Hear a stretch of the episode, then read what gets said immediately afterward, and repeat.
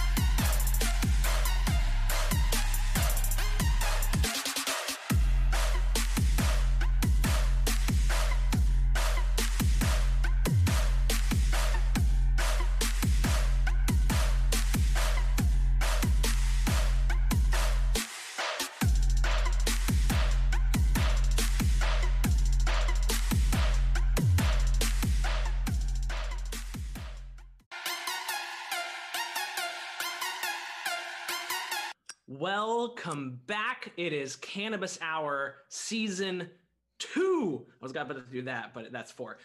2. Season 2, 2021. I'm excited. I got my co-host here, Tony Noto. Mr. Anthony, how are you, sir? How was your New Year's? New Year's was good. It was quiet here in our Manhattan abode. Just me, the missus, and the puppy. Normally, I'm a big party guy on New Year's. I love New Year's. But this time around, we just had a little bit of bourbon, just me and the missus. We watched When Harry Met Sally and played with the puppy. And we had some really good dinner. Oh, man. What'd you cook? What did I cook on New Year's? And was cannabis infused in it? I mean, that's no, the main question, no, right? I have yet to get that CBD pasta. The pasta. Every time we host a show together, we got to bring up the CBD pasta, which has yet to make it into my kitchen. Obviously, the two of us need to do a little homework and do a little e-commerce shopping for some CBD pasta. That's incredible. I made some really good steak, actually. So it was really good steak. How do you cook your steak? New York strip. How do I cook it? I cook it on a grill, man. No. Like rare. What temperature? Oh, okay. Bloody as hell. Attaboy. If you say well done, we're not friends. No. Awesome. And I wouldn't blame you.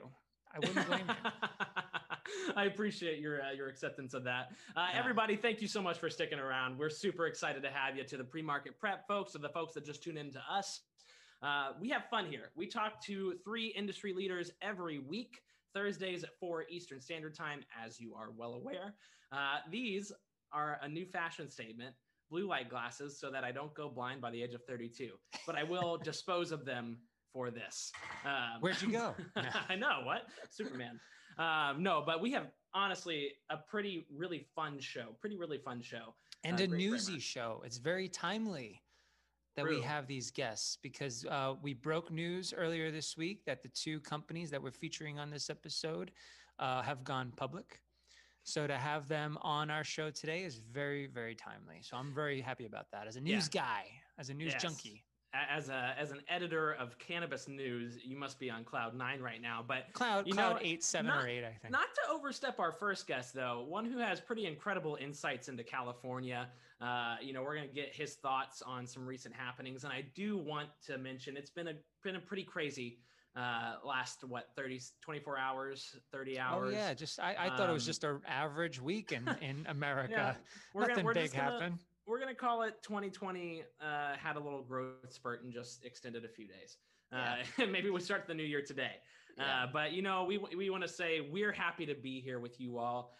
We want to continue to monitor the news and be a leader in the cannabis industry and continue to bring you the education and information that we're going to get here today. But Tony, to start off, do you want to talk about maybe some of the movers this week?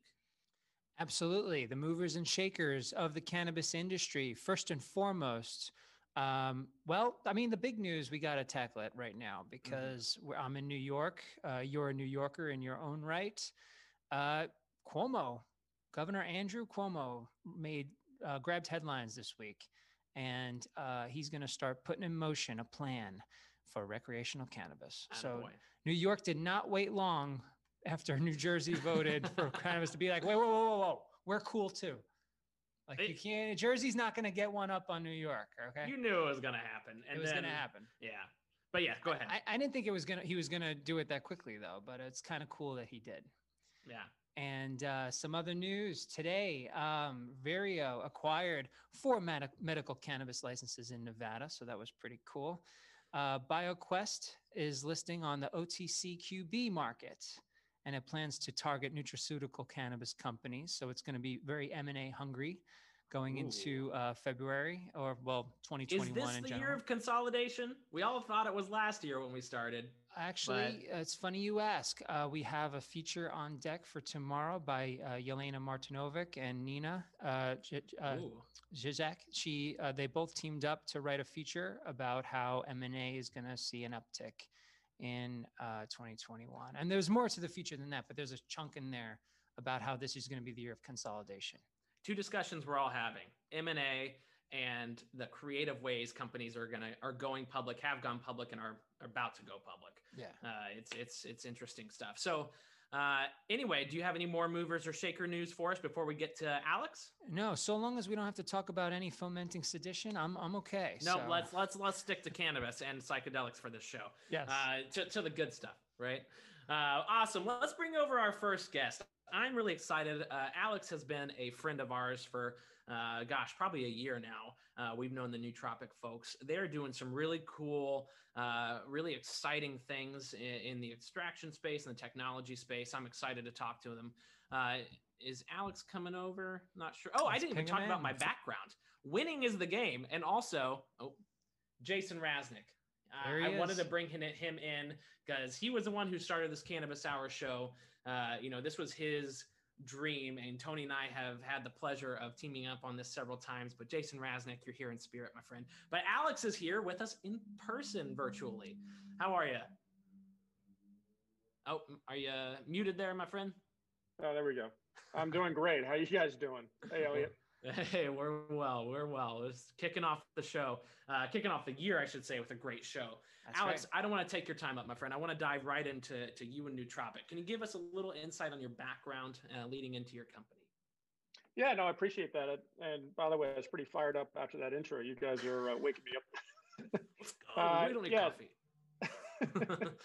So my background's almost all in technology. I've been building enterprise software and technology companies since the mid 90s. So I consider myself, or at least, I would have considered myself a neophyte to cannabis. I've been in the industry since about 2015. So that's going on 6 years now.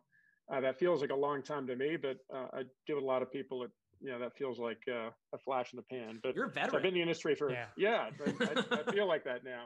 I definitely have the war wounds to prove it. So, yeah.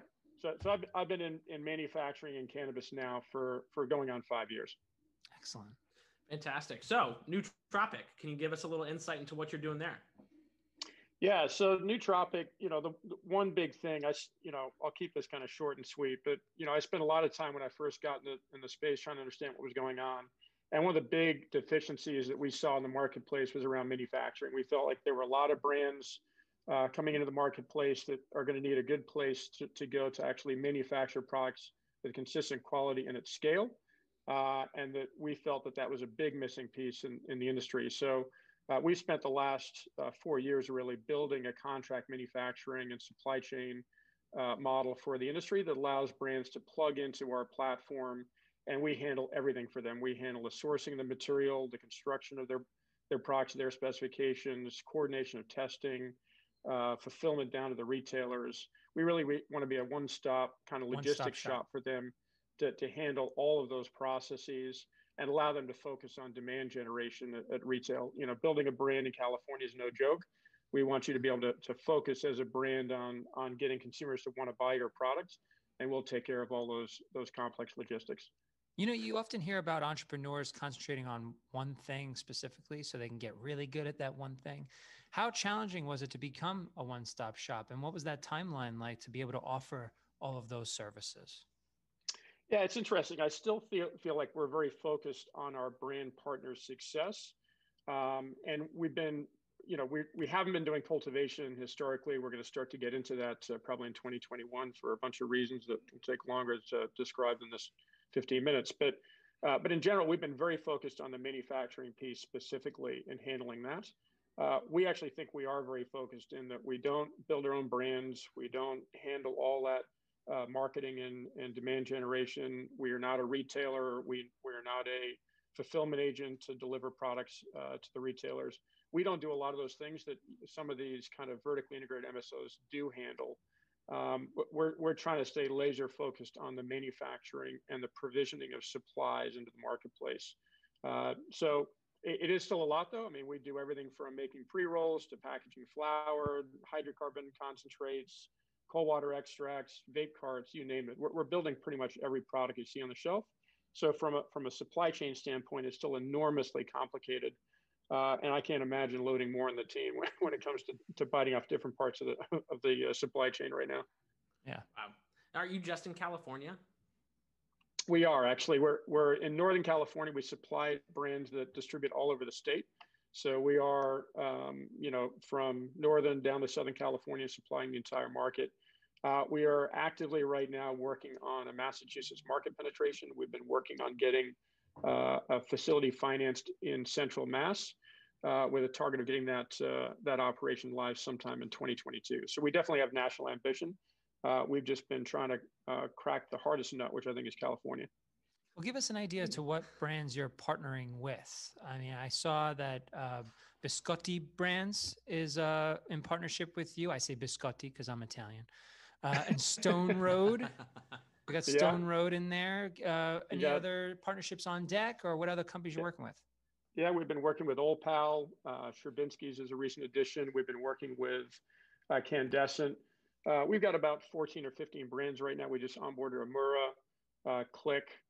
So we're starting to get into some other kind of delivery systems that people are coming up with, or I think a little bit more innovative than just your standard pre-rolls. But in general, yeah, it's very expensive for us to onboard a client. We are really targeting brands that have kind of north of at least $100,000 a month of sales, because otherwise, if they're smaller than that, it's very, very expensive and difficult for us to onboard and support those clients. So we tend to focus on people who have gotten to some sort of sales velocity in the marketplace, but now need to really grow and get much larger, much more quickly. And that's where we really shine is scaling these operations up. When opening up in a new market, are there companies in that market that you're targeting first, or how does that work when you expand into a new market, or do you have to have a presence there before you target brands? I'm curious. Yeah, I mean, I think going into Massachusetts is going to be an interesting test of this theory we've had, which is that we believe California brands will carry some level of pricing advantage in those markets. I think there's generally a perception, which I think is accurate, that California brands, we grow better weed out here, we make better products, we're more consistent, all those things. I think that's actually an accurate representation. So I think that as we go into these other markets, I think there's going to be a hunger for California brands. And I think we enable those brands to, again, focus on building market adoption of those brands in those new markets. But they're not doing it right now, right? Most markets are very regionally driven. Brands are very regionally driven. And we think that's going to take probably another 5 or 10 years to really break up. I think it's going to take some time before you see really true national brands. You know, I think Cookies has done an excellent job of this. You know, but honestly, I don't know many brands outside of Cookies that has managed to accomplish this feat. And I'd say in large part, I think Cookies has done that because they're an asset-light model, right? They don't own licenses. They're simply a brand. It's very, very portable. They can move into another market very, very easily. And that's the kind of solution we're looking to provide, right? We want to be the underlying platform, the infrastructure that goes into all these markets and allows these brands to very rapidly move from one jurisdiction to another without having to go through that substantial time and capital investment of getting those facilities up and running. Interesting. So Massachusetts doesn't seem like a similar market to California to me. I could be wrong there, but I'm curious if you all were considering other markets as well, or why jump full coast to coast? I mean, I feel like there's really California, and I think Oregon's a somewhat similar market, but I think, you know, these two markets are very much of a specific culture. And I think you look at every other market and it's going to have a different culture and a different way you're going to approach that market. Different brands are going to be more successful in those markets, depending on who the kind of demographic is they're targeting. But in general, I'd say that as long as you're walking into those markets with this kind of cachet that we are a California brand, we know what we're doing, we grow the best weed in the world, we make the best cannabis-derived products in the world, you should at least try it. I think it's a situation where, you know, the vast majority of brands are going to be dominant 10 years from now, either A, are just getting started literally in California or some of these other markets, or they don't even exist yet. So I think this whole exercise around branding and who's going to be a dominant brand, 95% of those brands aren't even here yet. Wow. Yeah. The playing field is wide open. Is that accurate? I think that's definitely accurate. I mean, I look at, a lot of people talk to me about MSOs and who's been successful in other markets like Florida, you know, Trulieve, Cresco, you know, Cureleaf, all these guys. And I think, you know, I'm curious to see what's going to happen when they actually go head to head with some of these more robust California brands. You know, because I feel like it's something to be said when you're competing in what is essentially a monopoly or oligopoly market. It's not always that you got the best product or the best marketing. You just happen to be the only option. Right. So I think it's going to be very interesting to see what happens, especially given what's going on federally now, as you start to see more and more of these brands start to expand from their local jurisdiction into other markets, and how that adoption occurs, and how much appetite you're seeing for those brands translate from one market to another. So I agree. Massachusetts is very, very different. I still think they're going to like good weed and good products, like anyone. So we'll see what happens. I like that. So, you know, moving into more of your background, and, you know, does your software give you an edge up, your software background, I should say, give you an edge up in the ever evolving tech? Because I feel like in the manufacturing space, I see a new article at least once a month about new technology or a new equipment, so on and so forth. Is that something that is that something that maybe gave you inspiration to get into this space? I think it certainly impacts the way in which I look at building value in the business, right? To me, at the end of the day, it's about operating scale and repeatability. I mean, I feel like, you know, I go through this a lot with investors and people we interact with in the market. And, you know, because a lot of, you know, I'm very aggressive about our growth plans, right? I think this model is needed in every single adult use market in the country and ultimately globally, to really provide a platform to allow these brands to expand internationally and ultimately become very big players. And to do that, that means part of the skill set of Nootropic has to be, how do we productize what we're doing in California, take that into other markets, and do so in a repeatable way such that we're constantly getting better, more efficient, and expanding margins, you know, expanding our ability to scale. And all I think is very kind of technology centric. And the other thing I'd say is also the way in which I look at this, right? I don't look at us as a contract manufacturer, right? I think that's a component of what we do. Our job is to make brands successful, and it's to provide them a suite of products and services that's going to make them more effective in the market. And that means that's why we provide this kind of financial services underpinning to the business, this, you know, WIP and receivables financing. But that's going to continue to expand. We're going to continue to provide kind of a set of things that brands can use to get competitive advantage in the marketplace. And that to me is very much driven from kind of a platform view of the world. How do you build a durable, scalable platform for people to plug in?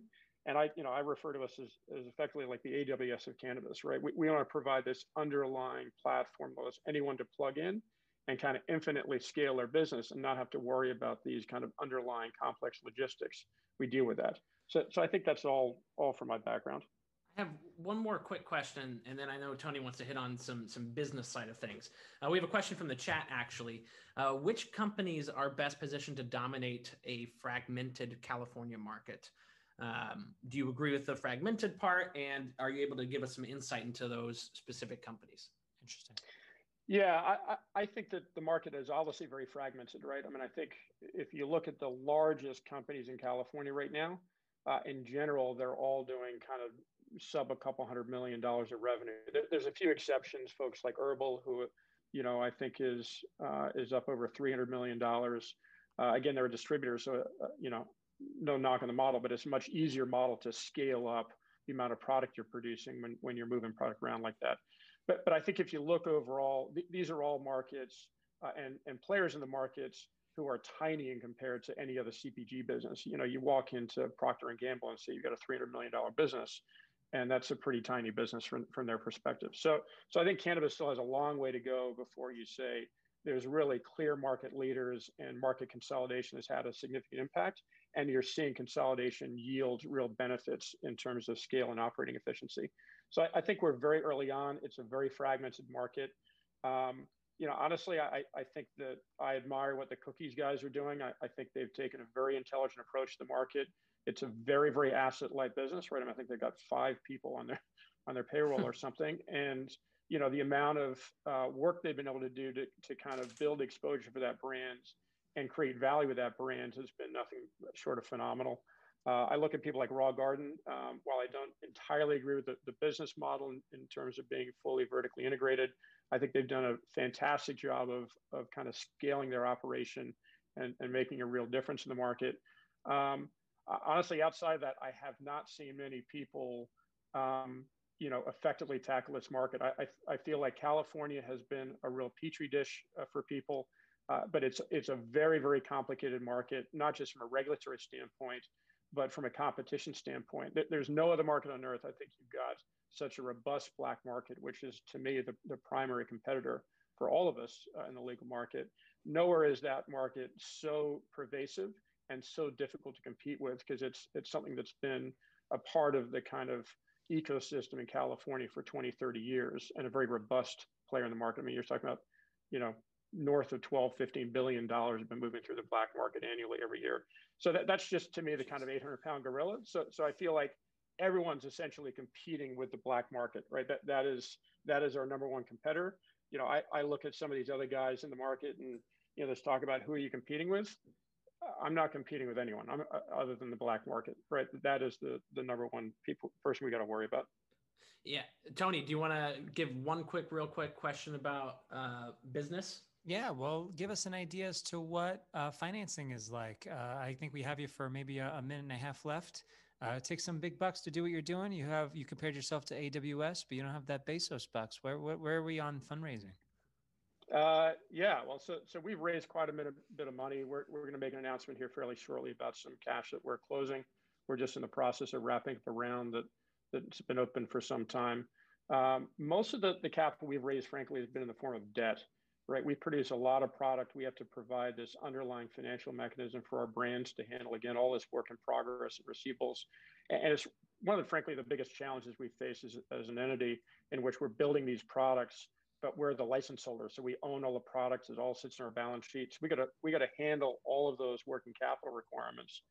And that process, I think, is something that requires enormous amounts of cash.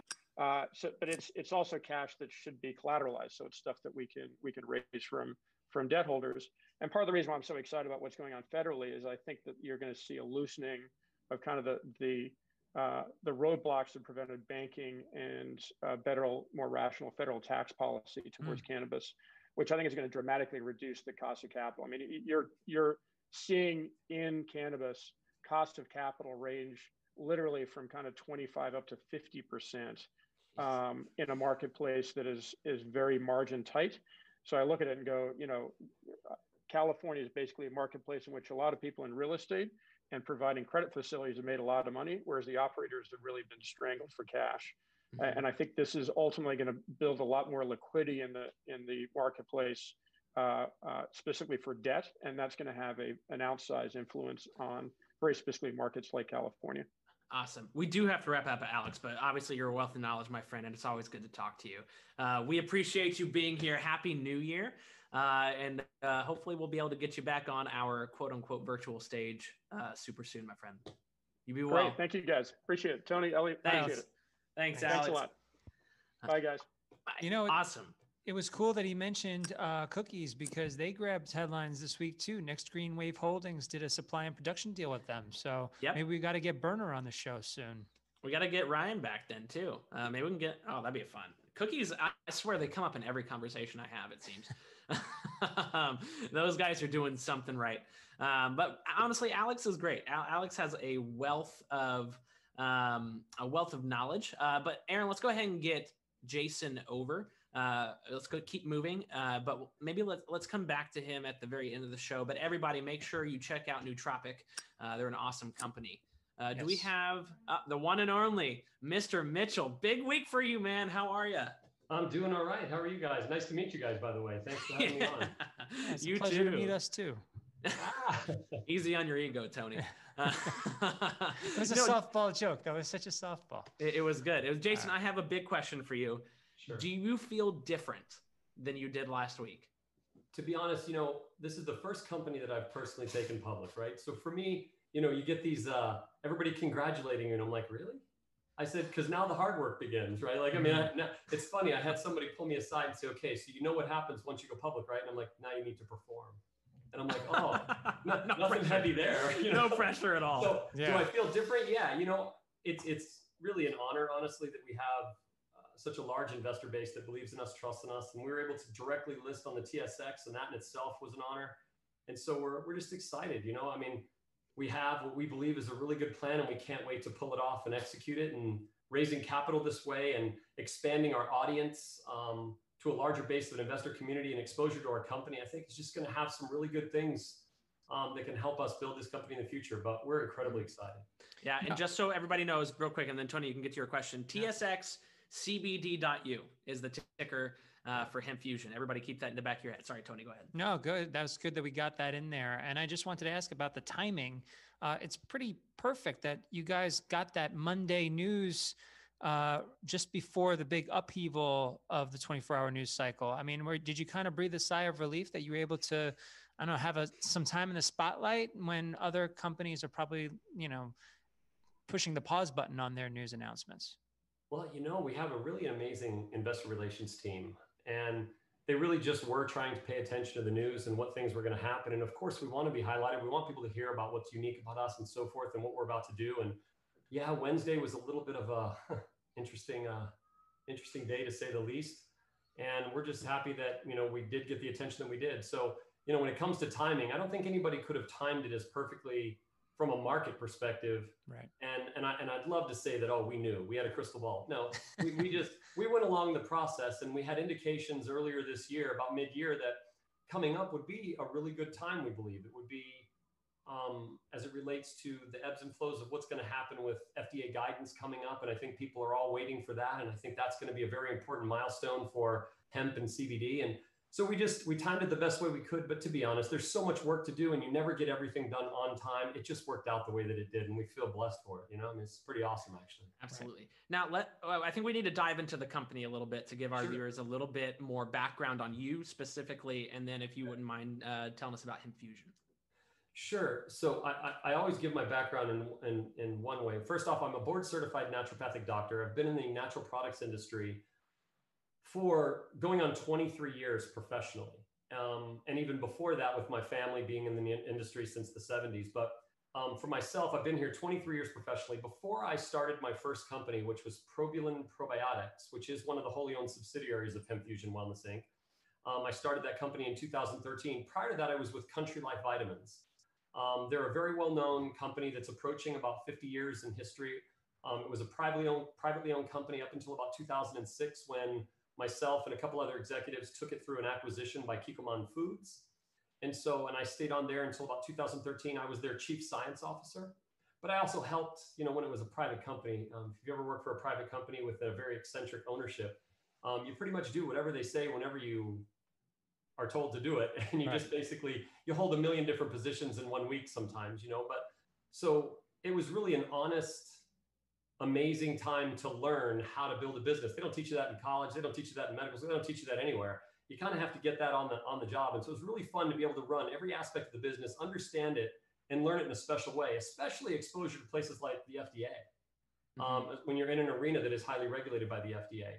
But if I had to give you one interesting fact about me, is in 2011, why I started both of these companies and why they became important is I was diagnosed with a disease called ulcerative colitis, and it's an inflammatory bowel disease.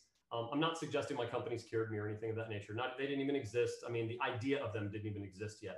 It is, however, what inspired me to do it. I had to go through traditional medical intervention, but interestingly enough, I was rabidly anti-cannabis. Like, I mean, rabidly.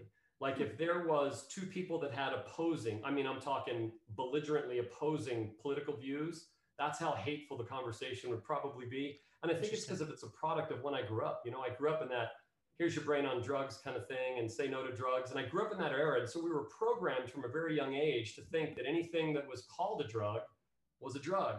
And when I went through naturopathic medical school, they didn't teach anything about the endocannabinoid system. So quite honestly, I just was ill-equipped.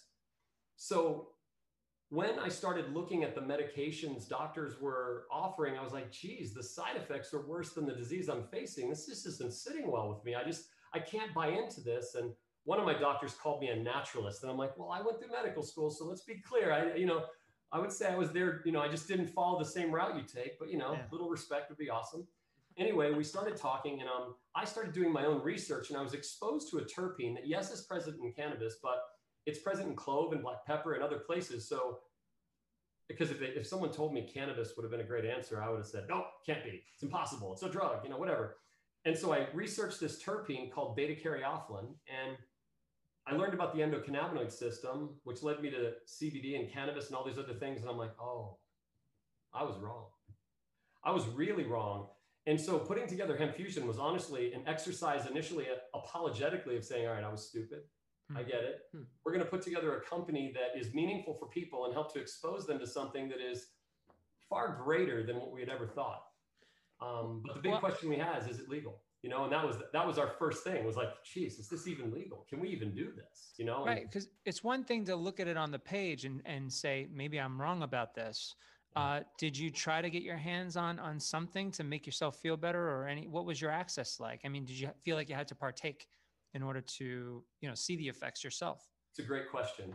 So even in the beginning, when I was turning the corner, I had to stay away from the marijuana side of things because I still had that. I was indoctrinated, man. I mean, it's so hard to break belief when you honestly come by it naturally in your whole life.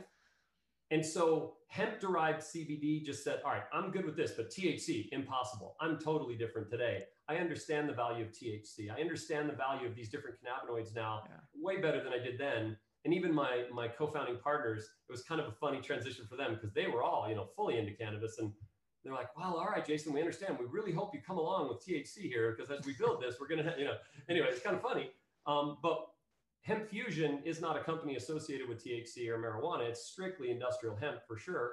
But, I had to turn a corner. And how I started doing it was through some interesting relationships in the raw material side. I would get raw material.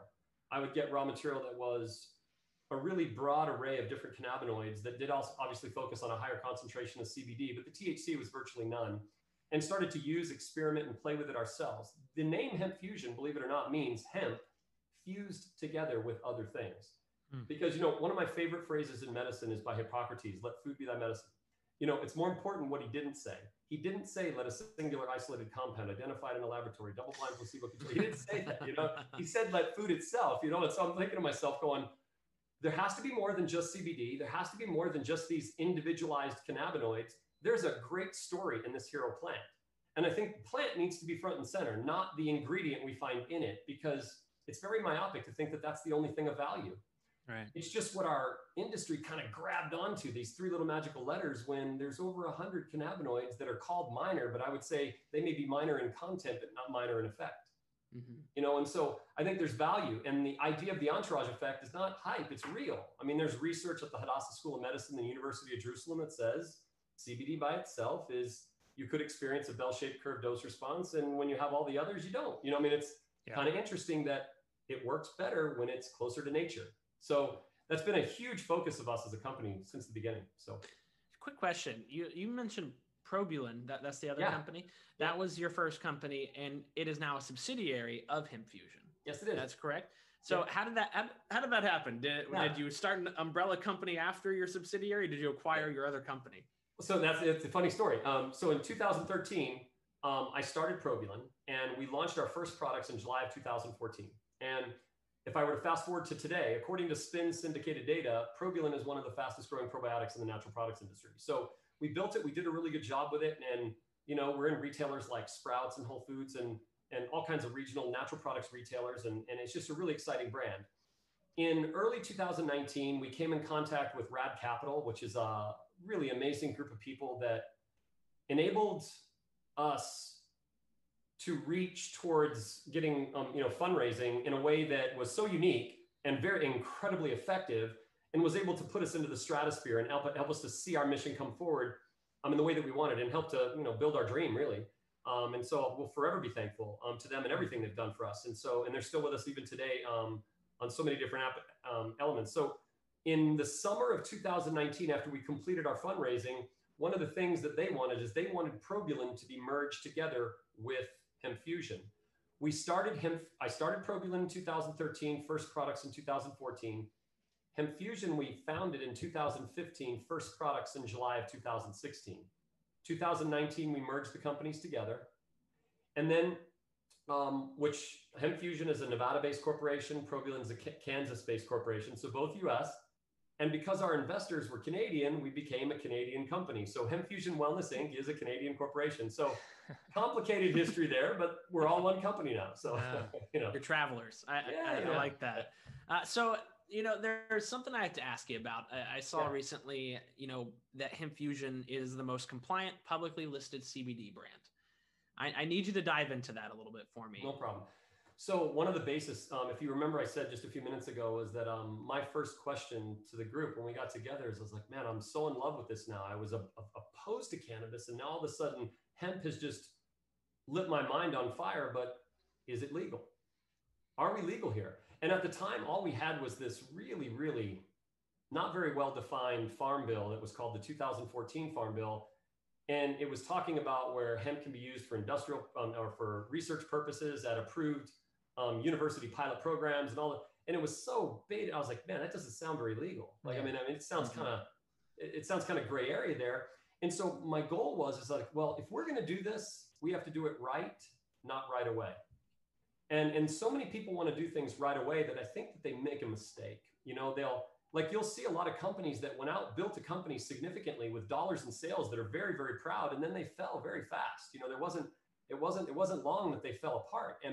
And I think it has a lot to do with, I think people lose sight of what's really, truly important. I call going into 2020, as what one of our IR guys, Danny, he was kind of funny, he was saying this earlier today, and it was just made sense to me, is that 2021, I believe, is, hemp-derived CBD 2.0. I think we're moving into a new evolution of the hemp CBD industry that I think is going to really separate the leaders from the unfortunate followers. And I heard you mentioning something about consolidation and when that might happen, and so yes. I think consolidation already started last year. You can see it with some of the other companies where I don't have this, therefore I'm going to go buy a company that does so that I can say that I have this now, and so I think that some of the companies that were undercapitalized made mistakes. They realized they couldn't do what they really wanted to do, but yet they had a good idea, and companies like ourselves are looking at them saying, hey, that's a really attractive idea, we could make it good use of that. So I think consolidation is going to happen, but I think the pending guidance that will eventually come from the FDA is going to make all the difference. Now, when it comes to being the most compliant company, that's what we believe we are, right? I believe that we are.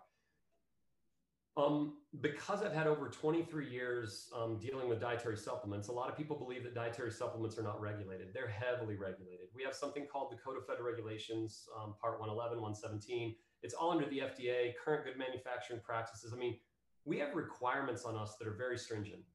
And to be a dietary supplement, there are strict rules.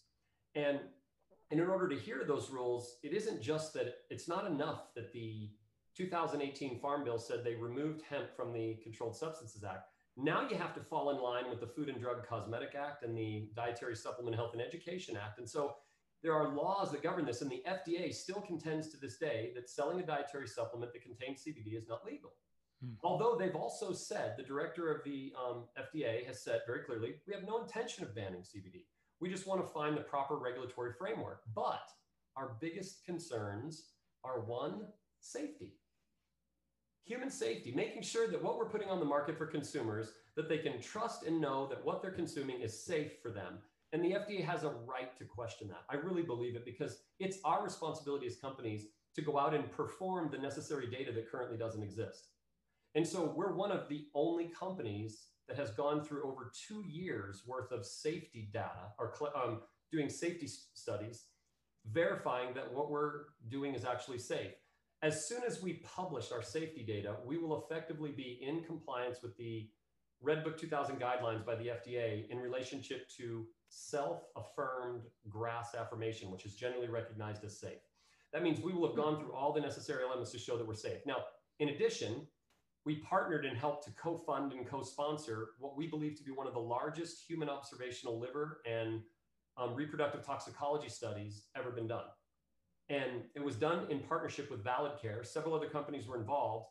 And this study is designed not only in it's not in an animal model, it's a human model. It's actually real human users over a period of time being tested. Is it safe?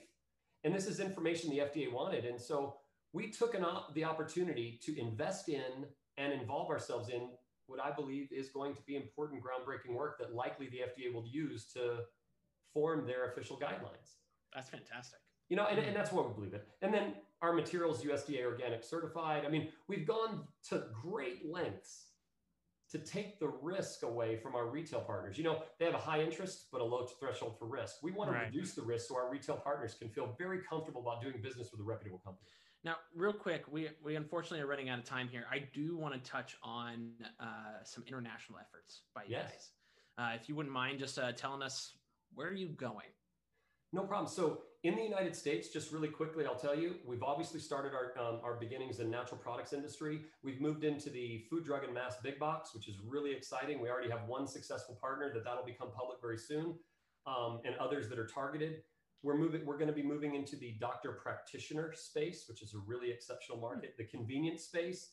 We're also going to be developing a huge effort, probably our biggest use of proceeds from this recent IPO fundraising event is the development of our e-commerce platform. Currently, right now, we're only about 6% of our sales are online.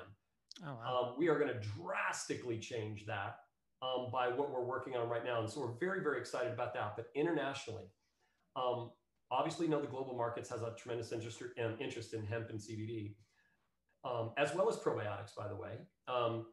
Probiotics is kind of like our Trojan horse, if you will. Nobody has a regulatory problem with probiotics. They're pretty wide open, but we can go and be in the conversations, have products involved with all kinds of different retailers and international destinations, but all the while staying live with them in conversations about, hey, you do know that we have a whole side of our business that's hemp and CBD. What are your plans here? And be in the conversation so that we can be one of the first in the consideration set. So we're a diversified company in that fact. Besides the scientific fact that there's some crosstalk between the microbiome and the endocannabinoid system, that's pretty amazing. That's research later, you know. But anyway, we're making our first entrance with hemp-derived CBD products into Ireland this week and next week, which is really, really exciting. We actually will be shipping our first shipments into Ireland with full acknowledgement from the Food Safety Authority of Ireland. And we're performing our entrance into Europe and other places legally. There's some people that go that quote unquote gray market idea where they just ship it in and hopefully they don't get caught. Understand, authorities never forget. You want to make sure that you take the right path, because if you do, you'll be there forever. Like for the UK, you have to have your novel food filing before the end of March. And we're already well into this to where we will probably file way ahead of time. Okay. Now, Probulin is already available in South Korea, the UAE, Mexico. I mean, we're going to be available in Ireland as well. So we're available in multiple locations internationally, and these conversations are already happening. So pretty exciting. Is the pace of growth better abroad than it is here in the United States, where regulatory framework is still kind of hindering for hemp players because of our, I don't know, DuPont tradition? Yeah. If you exclude the COVID year, right? Like this asterisk year, I'll call it. Yeah, I would say the international markets especially in a much bigger way, we're probably as interested. But I would say the same hurdles exist. I mean, they all kind of are, all these different government institutions are wrapped up in their own underwear over this. And I wish they'd just get out of it because, you know, it's really not a bad plant. It's an amazing plant that's got huge benefits. And if nothing else, we'll have a heck of a lot less stress. So anyway, but there's some really good things happening. And I would say that everybody has wound up a little bit. So I would say it's about the same, honestly, except in the US, it seems to be a little bit of a lower bar of entry in certain retail markets and so on than it is in other international destinations. But then in convenience, food, drug, and mass and so on, it's a little bit more difficult and takes a longer time. Yeah. And so I would say, you know, where some countries have a little bit easier of entry, they also have some difficulty in regulatory side. So I would say it's about a match, honestly. Yeah. But the expansion in 2021 is going to be pretty special. Excellent. That's awesome. Jason, I mean, honestly, incredible company. There's so many other topics we could discuss with you. Unfortunately, that is time, my friend, but congratulations. Thank you. Congratulations on going. Yes, thank you. Also, best accent wall I've seen. Loving that wall behind you, my friend. Well, you want to hear something funny? Because of COVID, my wife wanted me out of the kitchen because I like open area when I work. And she's like, you need to go back into your office. So I affectionately called it the hole. So she actually is an interior decorator. So she decorated my office and said, will you go back to your hole now? Ooh, she did well. So, our compliments on to her. Yeah, right on. Looks great. Jason, it's been a pleasure, my friend. Stay well. Happy New Year. We'll talk to you soon. Happy New Year. Happy New Year to you guys too. Thank you very much. All right, let's keep this show rolling, man. Yeah. So much fun. HempFusion's awesome. But honestly, quick change of pace, like left turn, sharp, Neon Mind. Yes. So excited to introduce Penny from Neon Mind. They too have some fun and exciting news. We're going to get her over shortly. Neon Mind just went, debuted on the Canadian Securities Exchange Monday under the symbol, guessed it, Neon. Oh, no, I'm kidding. Neon. Don't confuse them, Elliot. Yeah. The listing comes after the company successfully closed its fully subscribed initial public offering on December 30th. So is she on deck? Is she here? I see her. Penny, you might want, if you can get your video on. I think you're off mute now, though. Oh, now we're on. Hi there. I'm just trying to figure my video out here. No worries. Zoom has gotten, it's still getting the best of me. I have already missed the mute button many times this week. At least you didn't end up like that guy from The New Yorker. I don't know what you're talking about. I'll explain to you later. Off the mic. That's Penny, not family friendly. And we lost Penny. Well, we'll chat until she gets back on. Yeah. So okay. Well, I'm sure she'll be back. But no, Tony, I want your thoughts on the recent, we'll stick to the Georgia runoffs, what that means. I'm hearing a lot about the banking. Oh, Penny's back, but real quick, give us your quick one-sentence thought. Well, happy that cannabis it's a game changer. The Georgia runoffs are a game changer for cannabis legalization going forward because both candidates are for it. So, yay! Yay, Penny, you're back. How are you? All right. Can you guys hear me? There you are. Yes, we can. Okay, finally. Look at that kitchen. Oh my goodness. I would love to cook in that kitchen. Yeah, it was a little dark in my office. Yeah, it's beautiful. Wow. Thank you. Yeah, so Penny, got to start with the same question I just asked Jason. Do you feel different this week than you did last week? Not really. I mean, I'm a little relieved that we finally got this IPO off the ground because we started working on it in June and it felt like it took forever. And you may be aware that when you're in a prospectus, you're sort of in a quiet mode. You can't do too much. Mm-hmm. So it's been really frustrating not being able to do deals every week, which is what I like to do. So I'm excited to get things moving now that we finally launched this week. As somebody who may or may not be in sales, I can tell you I've had many quiet periods thrust upon me when it comes to those going public.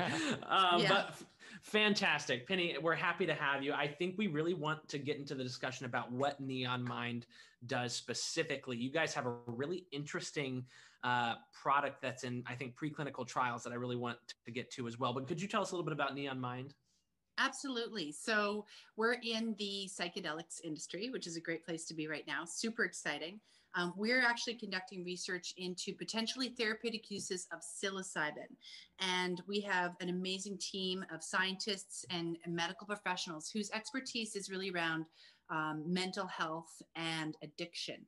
So about a year and a half ago, when we started looking at where we could maybe develop some proprietary intellectual property, we actually did a full search of all the patents that were filed in the US and Canada.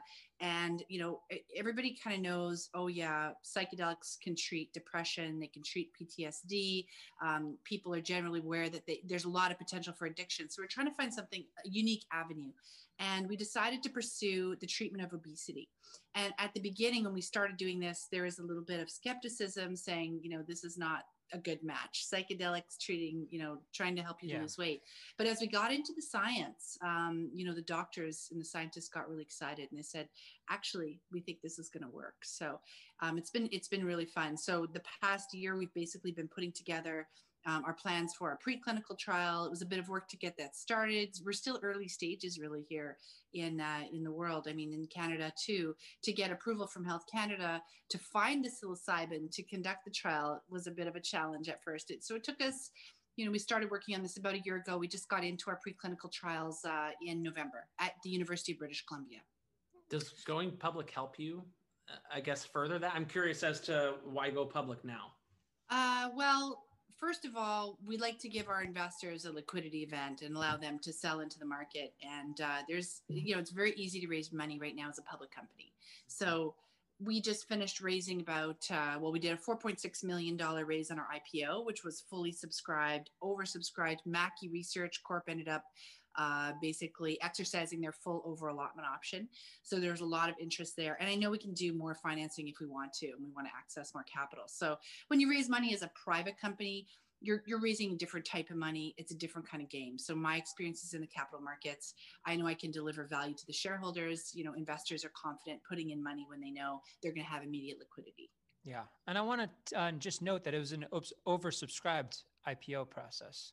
So there was the excitement was there, but I want to just zero in quick on the science aspect of it, because I think to the average listener, or maybe even those who are loyal Benzinger readers and viewers on this channel, what differentiates Neon Mind from, I guess, the 3 a.m. ad that you see of, you know, how to lose weight? Because to say that psychedelics can help you offset obesity, a lot of folks might, you know, squint at that or, you know, cock their head at that. So walk us through the science aspect of it a little bit.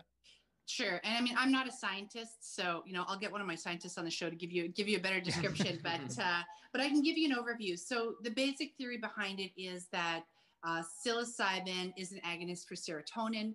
Serotonin is what controls your appetite and your eating habits.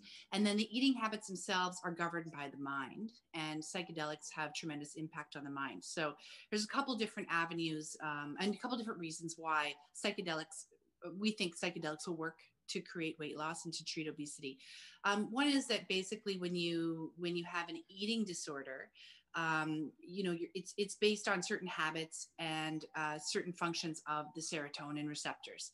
So psychedelics now has been sort of demonstrated to have a great effect on that and to be able to sort of wipe your mind clean when combined in a therapeutic setting. So you're wiping out, whether it's trauma, you know, it's depression, if it's bad habits, is our theory, you can wipe out as well, and basically set your mind to basically follow new patterns of behavior. And it's behavior patterns really that govern obesity, because obesity is primarily governed by what you eat. So we're basically trying to create a therapy that will allow people to adopt healthier behavior patterns. So that's one aspect of it. But there is another aspect, which is kind of interesting, is just the pure metabolic effect of psilocybin. And this is something that a lot of people might be surprised by, but, you know, so far the early work that we've done shows that psilocybin could potentially help people lose weight even without the therapy. So, you know, we're also investigating the potential to microdose using psilocybin as sort of an increased metabolic effect, but likely will combine it with the sort of major session that you do on psilocybin that's guided by a therapist that helps you develop better mind patterns to adopt better behavior and hopefully better eating habits. Can I get in your preclinical trial? The preclinical trial is not involving humans, so no. I have a wedding coming up, and I got to lose some weight. So. I know everybody does, right? With COVID, you know, we're not sure where we're gonna have it. I mean, we might do it in Canada, we might do it in the US. We're just putting together our team. We have some really amazing doctors on board right now, and some great contract research organizations that we're talking to, and. I'm not even sure how many people will be in the trial, but this is basically our main area of work that we're going to be doing for the next 4 months. So we think we're going to have a lot of that worked out. We're getting the results from our preclinical trials at, you know, in the clinic at UBC right now. And so with all the data on dosing that we're getting and some of the effects of psilocybin on weight loss that we're getting now, we're going to be able to put together the protocols to make an application to Health Canada, or it may be that we're dealing with the FDA. So there have been no humans so far in the clinical trials? No, we haven't started the human clinical trial yet. Okay. We're basically putting that together. So we just started the just the preclinical, and now all the protocols are getting put together for the next steps. Okay. Does the, you know, this starting to open up within the markets here in the U.S. excite you at the current time with Oregon? And I think, if I'm not mistaken, a city in Michigan or a county in Michigan is now legal, and a few other markets. You know, I think it's amazing. I really believe in the therapeutic effect and ability of psychedelics to treat people. And so, you know, seeing what Health Canada is doing, seeing what Oregon is doing, different cities in North America, by allowing patients to access psilocybin, by decriminalizing it, I think that's a huge benefit to society. I don't think these drugs should be criminalized myself. So yeah, it's super exciting. It's great for the people that live there. It doesn't help us too much when they're doing stuff in Oregon. But you know, there's definitely a commercial opportunity there for whoever wants to go down to Oregon. We actually, in another company, we launched a line of cannabis topicals in Oregon, and you know, it's really, that's really exciting. But it's also very difficult to run a business in another country when you can't cross the border for all kinds of reasons, and you can't move your money out of state. So I mean, in terms of the commercial opportunity, I think the big opportunity is in drug development. One follow-up question there, real quick, Tony, if you don't mind. Sure. You know, I guess true or false here, you know, psychedelic companies would like to be separated from cannabis in terms of your journey to legalization, in terms of, you know, how you all are perceived, or is that oversimplifying it? I mean, you know, cannabis companies in the early days, you know, it was medical cannabis. Right. Mm-hmm. So I think now we look at cannabis from the perspective of, okay, now it's recreationally legal in Canada. It's completely different. It's a consumer packaged goods in some cases, you know. So it's I think psychedelics I don't really see it ever being legalized in Canada as a recreational drug, right? But I think it has enormous therapeutic potential. So, you know, there's some common themes. For example, it's a restricted substance. I mean, all psychedelics are restricted substances right now. Cannabis was a restricted substance for a long time. So there's a lot of expertise from the cannabis industry that can apply to the psychedelic industry, which is why you see a lot of people doing both, you know, participating in both industries. And, you know, where else are you going to get that expertise? Because psychedelics have been illegal for 50 years. So for example, our medical team, our scientific team, translational life sciences, you know, they're very active in trying to develop treatments for drug addiction using cannabis. So they had actually put together a potential clinical trial using CBD to treat cravings. And that, you know, that was an area that got me really interested in what TLS was doing and what the doctors that we're now working with were doing. And so all of the doctors we're working with have tremendous amount of experience in cannabis and in mental health and in addictions. And we're really working to see where maybe there could be some treatments developed around cannabis. However, the potential for psychedelics to heal, I think, is just so much more. That anybody that I met who was working in cannabis in terms of thinking about doing a clinical trial or thinking about developing, you know, a cannabis treatment for somebody who's suffering from some kind of mental illness, when they started to see the results of psychedelics, it's a game changer. Like, it's fascinating for scientists and medical professionals to see what can be done. I mean, it's revolutionary and it's transformational. So in November, Neon Mind launched a line of non-psychedelic functional mushroom products. Wouldn't that just be mushrooms? Yeah. Like, well, as a layperson, like walk me through like that, why that, I guess the emphasis on non-psychedelic functional mushrooms. Well, first of all, we like to use big words because it makes us sound sophisticated. But these mushrooms are infused with coffee and other medicinal features. Well, it's sort of about the other way around. It's sort of like very high and delicious coffee infused with medicinal functional mushrooms. So, you know, there's a whole like cult following of people who believe that some of these medicinal mushrooms are really, really good for you. I'm one of them. You know, things like cordyceps, lion's mane. There's all kinds of different mushrooms that have, there's been thousands and thousands of clinical trials which show different benefits of all these mushrooms going back for many, many years. You know, if you ever want to learn more about what the mushroom can do, watch the movie Fantastic Fungi or read anything by Paul Stamets. You probably know. Yeah. I tried to interview him, but he's a busy guy. It's hard to pin him down. Yeah. I bet. I mean, that movie is fascinating, and it kind of talks about how, I mean, they think that we evolved from mushrooms, which is kind of cool. That's what the movie said. Which also is the plot of Super Mario Brothers. Right. Well played, Tony. But I mean, you know, there's a serious well-documented health benefit from medicinal mushrooms. And somehow this whole psychedelic movement, as far as it is going in the capital markets, it somehow has included the medicinal mushroom. And I think it's because people are kind of realizing psilocybin is a big part of the psychedelic movement. Psilocybin is a mushroom. LSD comes from a fungus, which comes from a mushroom. So it's kind of like this awakening that, what are these mushrooms and what else can they do? And let's take a look. And, you know, there's all kinds of health benefits from the ones that don't get you high. So if you take lion's mane, you know, maybe it actually rebuilds parts of your brain, you know, so we have all these different great mushrooms in our coffees. So you could just sip them every day. And the reason we did that was because originally we Neon Mind was incubated by a consumer packaged goods company, which is Better Plant Sciences. So we were doing cannabis topicals, and we were doing skin products and body products made from all natural ingredients. And so for us to put together sort of an organic, delicious coffee line infused with mushrooms, was really easy. And we looked at the leading brand out there, and we kind of said, let's taste what they got. Let's taste what is on the market right now for mushroom coffee, because we're noticing like consumers are interested in it. And Four Sigmatic is the name of the brand. And, you know, we bought like every product they had, we tasted them all, decided they all tasted terrible. Yet Four Sigmatic, you know, it's a huge success story. I don't know exactly what the revenues are now, but it's definitely the leader in the space. And a lot of people, like if you've ever been into functional mushrooms, you'll know the company. And so when we put together our coffees and we taste tested them, it took us about a year to get the flavor right. And we came out with a flavor that we think is the best thing on the market. We thought, okay, this is amazing. Let's launch them. So we did launch these four delicious coffees in November.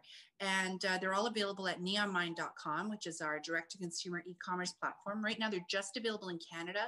There's a slightly different set of regulations on the packaging for the U.S., which we'll have ready to go probably in a few months. And, you know, the response has been great. People actually like the taste. Like when people first hear mushroom coffee, they think that sounds really gross. But the cool thing is not only do they taste great, because we've used like Colombian organic coffee grinds, you know, for the coffees and all really nice ingredients. These are coffees you would drink anyways because they're delicious, but there's actually a bit of a kick when you drink them. And no, it's not psilocybin, which is why we want to make it really clear that they're non-psychoactive. But there's other great ingredients there which make you feel really, really good. Y'all are doing some and I think it's part of the wellness movement. You know, people are starting to realize that, you know, you are what you eat and you what you drink, and you can feel good by putting the right things in your body. So that's kind of part of that. Yeah. Awesome. Penny, I want to give you a really quick, if you can, in like a minute, tell us a little bit about the new addition to your executive team. Chief Psychedelic Officer. Yes. It's so exciting. Trevor Miller has joined our team as Chief Psychedelic Officer. And I mean, you might be wondering, what does a Chief Psychedelic Officer do? You know, it's kind of a new role we created. We weren't the first company to appoint a chief psychedelic officer. I've seen a few other companies do it. And we kind of saw it as an opportunity to bring somebody in at an executive level with a really solid background from the psychedelic industry. And that's what Trevor has. I mean, he was, you know, he's been involved in the psychedelic movement since 2012, both as a healer and as having a key role in some really big organizations. So he's been, he was chair of the board for MAPS Canada for about 2.5 years. He's still a member of the board. So he's been a member since about, I guess, 2018. He's also a founder of the Canadian Psychedelic Association, and he's a member of the board.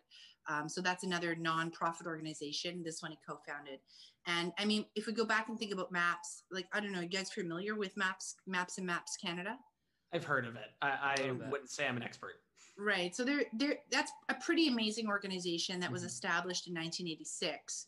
You know, so that's going way back. So I'd say they are the pioneers of this industry. And what they've done is nothing short of absolutely amazing. So they've taken MDMA assisted psychotherapy for the treatment of severe post-traumatic stress disorder. They've taken it through phase 2 and phase 3 clinical trials. And I think recently announced that they think that they'll get FDA approval to bring MDMA as a drug to treat people with something that, you know, wasn't easily treated before. And they've been just a huge, huge supporter of any kind of psychedelic-based research, of increased access to psychedelic treatment, of improved laws, improving access. And so, you know, to have Trevor Miller, who's been working with them as their chair in MAPS Canada for the past, you know, 2.5 years, it's pretty amazing to have him on our team.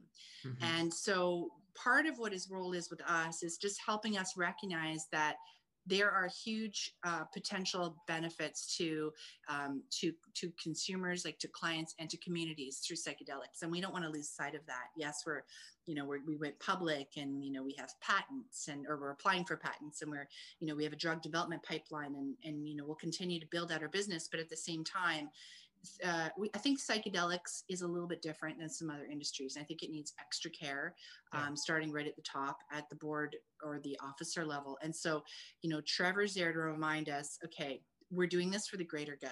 Yes, we are, we're an enterprise that is trying to make profits, but there could be more to this. And, you know, it doesn't mean it's taking away from anything we're doing in terms of becoming profitable, but it's just keeping in mind the bigger impact that we can have as a psychedelic company at the forefront of an industry. And he himself, like for over 5 years, he was actually, he had his own company called Liberty Root Therapy. And he was personally treating people with Ibogaine for people that had opiate use disorder. And so back then it was totally legal. This is before Ibogaine got rescheduled as a restricted substance. So he has tremendous amount of experience actually helping people get over like these life-threatening problems and, you know, becoming healthy. And I don't know if you've seen a movie called Dosed. Have you guys? Or have you? No, I've not. I've heard. You have to watch the movie Dosed. It's set in Vancouver. Trevor's actually featured in it. It's a documentary. It's a documentary. Yeah, it's a story about a woman who is she has a drug addiction. And she's sort of hanging out in the Lower East Side of Vancouver. She wants to get her life together. She's having, you know, people always have trouble getting off drugs. There's lots of reasons for that. And she's going to try this novel treatment of Ibogaine, and it ends up being combined with some psilocybin treatment. And, you know, the story has a happy ending, but it's a really great movie. And, you know, it really opened my eyes in a big way to see the potential that psychedelics have to heal people. And, you know, living in Vancouver, you see what's going on in the Lower East Side. And, you know, if you ever drive by there, you've maybe lost somebody you love, or, you know, somebody's lost somebody they love to that. It's really devastating. Yeah. And if there's anything that we can do as people or as companies or anything to help solve that problem, I think, you know, that's a great thing. So I love what Trevor's done with that. I love that movie. I saw him in the movie. You know, he's been working with MAPS for 3 years. He's got just just an amazing network of people around the world who are trying to help through psychedelics and who are trying to build exciting businesses through psychedelics. So, you know, he's going to be our key point person in terms of looking at potential acquisitions, looking at alliances. Right now, we have one drug in development. We've talked about that a little bit, the psilocybin to treat weight loss. But, you know, with the scientific team we have, being in the capital markets, being able to raise money, you know, we want to get a few more projects underway. So, you know, Trevor's advising us on where he sees the potential, and he's making the introductions to us as well. That's awesome. Penny, honestly, incredible company. CSE Neon, that's N-E-O-N. Where can, your website is neonmind.ca?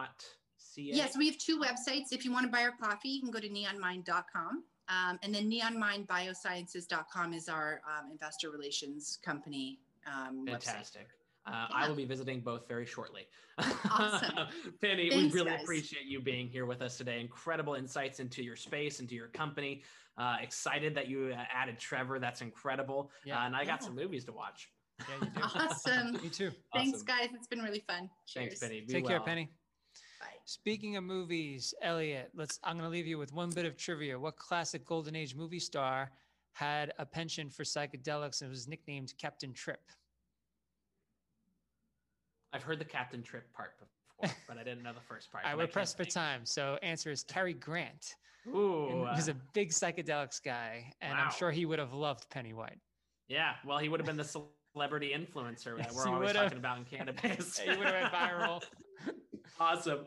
Great show today. CSE Neon, TSX, CBD.U, Nootropic, awesome companies. Great start to the year, Tony. It was a pleasure to do it with you, my friend. It's always a pleasure. Thank you for offering me an hour of escape from this crazy world that we live in. It was really fun to just not think about stuff for a while and just talk cannabis and psychedelics. Amen. Fun. Well, let's do it again soon, my friend. But everybody else, thank you again for joining us.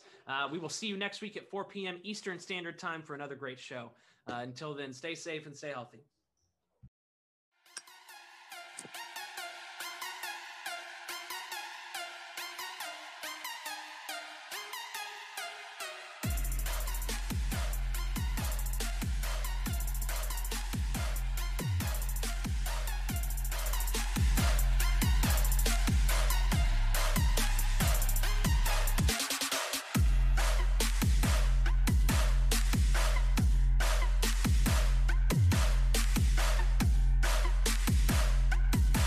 Mama is treating me to breakfast. Yep, let me see your phone. Huh?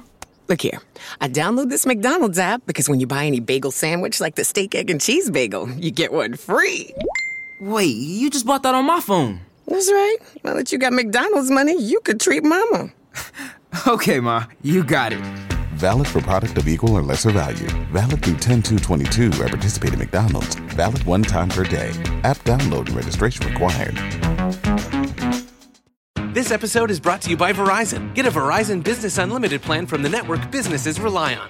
Hey, Monica, with 5G Ultra Wideband in many more cities, you get up to 10 times the speed at no extra cost. Hello, downloads in no time. Plus, unlimited premium data and hotspot data to keep the signal flowing and your teams going. Come in or book an appointment with a Verizon business expert to find the right plan for your team. 5G Ultra Wideband available in over 1,700 cities with Business Unlimited Pro 2.0 smartphone plan. Speed comparison is to median Verizon 4G LTE speeds. Download speeds may vary depending upon network and coverage conditions and content optimization for 5G Ultra Wideband.